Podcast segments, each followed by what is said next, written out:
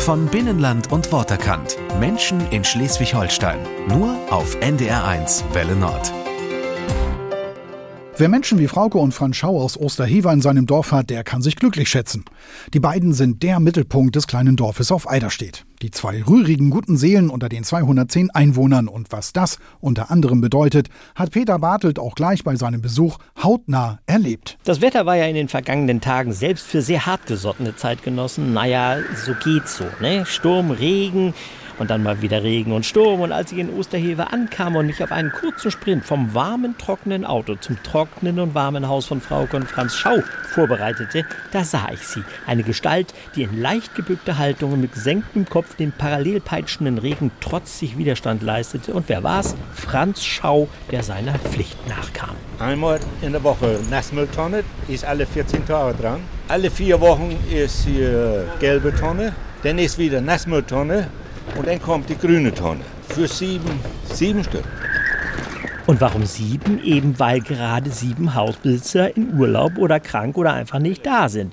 Und Schiedwetter interessiert da nicht. Bei Wind und Wetter, das muss ja sein. Und dann rubbelt er die nächste Tonne übers glänzende Pflaster zum Straßenrand. Ein paar hat er noch vor sich, da will ich dann aber auch nicht mehr stören. Ich gehe lieber rein. Denn Frauke Schau hat Schnittchen gemacht und der Bürgermeister Peter Hansen und ich wissen sofort, wir haben die richtigen ausgewählt, oder? Was macht die beiden denn so besonders fürs Dorf? Ja, Franz und Frauke, die sind so der Mittelpunkt von unserem Dörp hier, von unserem Dörp Osterhaver. Sie sind ein Bindeglied geworden zwischen den Togereisten und der Einheimischen. Und hier loben eigentlich alle uns zusammen ein bisschen. Wenn einer krank ist oder im Krankenhaus ist, dann kriegt er ein lüdig Präsent und wartet mal besorgt. Ne? Franz und Frauke, die regeln das hier schon. Und wenn sie mal nicht da sind, was dann? Dann kommen sie nämlich alle aus dem Quark, auch Annegret Hinrichs. Dann machen wir uns Sorgen, wenn Frauke und Franz nicht da sind, die sind sonst immer und überall dabei, dann denken wir schon, was ist jetzt los? Was ist mit Franz und Frauke los? Und dann schauen wir schon danach.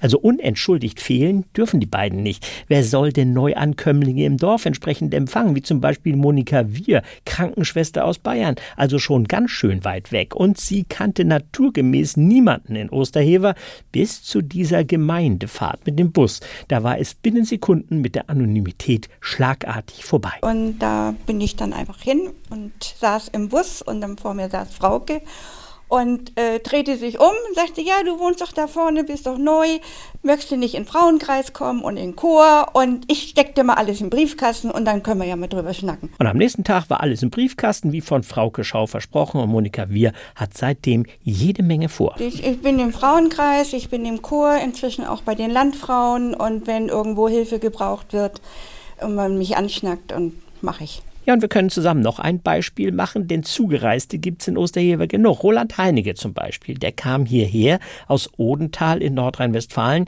Wir bitten den charmanten Akzent zu beachten und ihm ging es genauso. Man kommt hier hin und äh, trifft dann auf diese guten Seelen äh, von diesem Ort. Frauke und Franzi sind in der Lage, einen da so zu, zuzuführen, dass man automatisch da reinpasst, mit Leuten in Kontakt kommt, wo man zu passt. Das ist einfach Naturell von den beiden drin schön hier zu leben mit solchen Leuten. Und das waren zwei integrierte Zeitgenossen. Und wenn es mal ganz schwierige gibt, dann übernimmt Frau Geschau auch selbst mal die schwer erziehbaren Fälle. Wenn irgendwo eine Gesellschaft ist und da sind schwierige Leute oder so, da setzen sie uns meistens behin.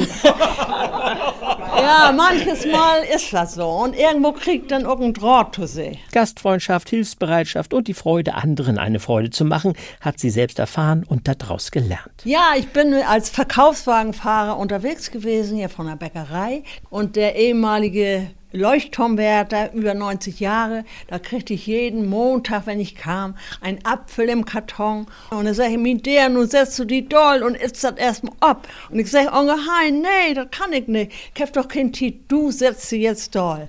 Die freuten sich jedes Mal, wenn ich kam. Das haben Sie und Ihr Mann so verinnerlicht, dass es Ihnen schwer fällt, mal Nein zu sagen. Ja, leider. Tue ich mich schwer mit.